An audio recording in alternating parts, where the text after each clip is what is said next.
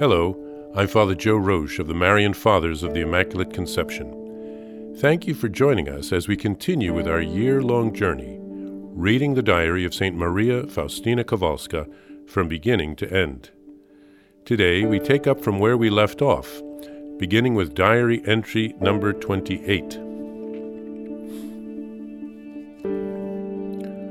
Once Jesus told me, Go to Mother Superior probably Mother Raphael, and ask her to let you wear a hair shirt for seven days, and once each night you are to get up and come to the chapel. I said yes, but I found a certain difficulty in actually going to the Superior. In the evening, Jesus asked me, How long will you put it off? I made up my mind to tell Mother Superior the very next time I would see her. The next day, before noon, I saw Mother Superior going to the refectory, and since the kitchen, refectory, and St. Aloysius' little room are all close to each other, I asked Mother Superior to come into S- Sister Aloysius' room and told her of the wish of the Lord Jesus. At that, Mother answered, I will not permit you to wear any hair shirt. Absolutely not. If the Lord Jesus were to give you the strength of a colossus, I would then permit those mortifications. I apologized for taking up Mother's time and left the room. At that very moment, I saw Jesus standing at the kitchen door, and I said to him, You commanded me to ask for these mortifications, but Mother Superior will not permit them. Jesus said, I was here during your conversation with the Superior and know everything. I don't demand mortification from you, but obedience. By obedience you give great glory to me and gain merit for yourself. One of the mothers, probably Mother Jane, when she learned about my close relationship with the Lord Jesus, told me that I must be deluding myself. She told me that the Lord Jesus associates in this way only with the saints and not with sinful souls like you, sister. After that, it was as if I mistrusted Jesus. In one of my morning talks with him, I said, Jesus, are you not an illusion? Jesus answered me, My love deceives no one. On one occasion, I was reflecting on the Holy Trinity, on the essence of God. I absolutely wanted to know and fathom who God is.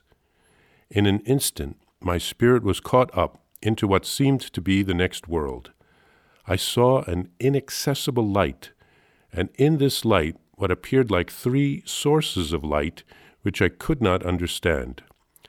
And out of that light came words in the form of lightning which encircled heaven and earth. Not understanding anything, I was very sad. Suddenly, from this sea of inaccessible light came our dearly beloved Saviour, unutterably beautiful, with his shining wounds. And from this light came a voice which said, Who God is in his essence, no one will fathom, neither the mind of angels nor of man. Jesus said to me, Get to know God by contemplating his attributes. A moment later, he traced the sign of the cross with his hand and vanished. Once I saw a big crowd of people in our chapel, in front of the chapel and in the street, because there was no room for them inside. The chapel was decorated for a feast. There were a lot of clergy near the altar, and then our sisters and those of many other congregations. They were all waiting for the person who was to take a place on the altar. Suddenly, I heard a voice saying that I was to take the place on the altar. But as soon as I left the corridor to go across the yard and enter the chapel, following the voice that was calling me, all the people began to throw at me whatever they had to hand mud, stones, sand, brooms, to such an extent that I was at first hesitant to go forward. But the voice kept on calling me even more earnestly, and so I walked on bravely. When I entered the chapel, the superiors, the sisters, the students, and even my parents started to hit me with whatever they could, and so whether I wanted to or not, I quickly took my place on the altar. As soon as I was there, the very same people, the students, the sisters, the superiors, and my parents all began to hold their arms out to me, asking for graces. And as for me, I did not bear any grudge against them for having thrown all sorts of things at me, and I was surprised that I felt a very special love, precisely for those persons who had forced me to go more quickly to my appointed place. At the same time, my soul was filled with ineffable happiness, and I heard these words Do whatever you wish, distribute graces as you will, to whom you will, and when you will. Then instantly the vision disappeared. A hair shirt is something that you wear which is very itchy. It's a penitential practice, a sacrifice that might be asked of a victim's soul. I had mentioned that a victim's soul uh, is a special soul who joins in and shares in the suffering of Christ as an offering to God to make reparation for others for the conversion of souls. Jesus, it's very interesting in this passage, would ask St. Faustina to receive permission from her superior before doing what he asked of her. It shows how much he values the vow of obedience. We can also see the humanity of the sisters as they judge one another imperfectly uh, one of the sisters thinks that Saint Faustina is a, is a very sinful sister, and in fact, she's a saint. Um, Saint Faustina in this passage also wants to get to know the essence of God, the Holy Trinity. But it is too much for us to understand here on earth. Even in heaven, we won't be able to completely understand the essence of God. But Jesus says to get to know God by contemplating his attributes. And his greatest attribute is, of course, his mercy. And then St. Faustina seems to see a, a, sort of a mystical representation of her canonization, her becoming a saint. And all of those who caused her to suffer on earth, even her parents, uh, helped her to become a saint more quickly. And then many are asking her for her intercession. And she is a great and powerful intercessor for us. And so let us ask St. Faustina to pray for us as we seek God's mercy.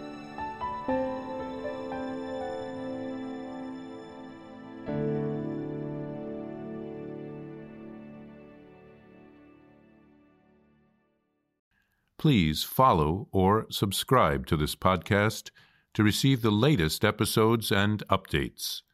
If you have enjoyed this podcast, I invite you to leave a review. Reviews greatly improve our podcast ranking and will help other people throughout the world find St. Faustina's diary in a year. Remember, Jesus promised St. Faustina in diary number 1075 souls who spread the honor of divine mercy are protected by God like an infant by a gentle mother. Please help us spread the message of divine mercy. Thank you, and God bless you. Visit shopmercy.org to order your copy of Divine Mercy in My Soul, the diary of St. Maria Faustina Kowalska. It's available in print in English, Spanish, and Polish, and in English as an e-book, available now on shopmercy.org. Are you enjoying this podcast? I invite you to listen to more shows brought to you by the Marian Fathers of the Immaculate Conception. Join us daily for enriching spiritual content, which will help you on your journey with Jesus Christ simply visit divinemercyplus.org for a complete list of our shows. That's divinemercyplus.org.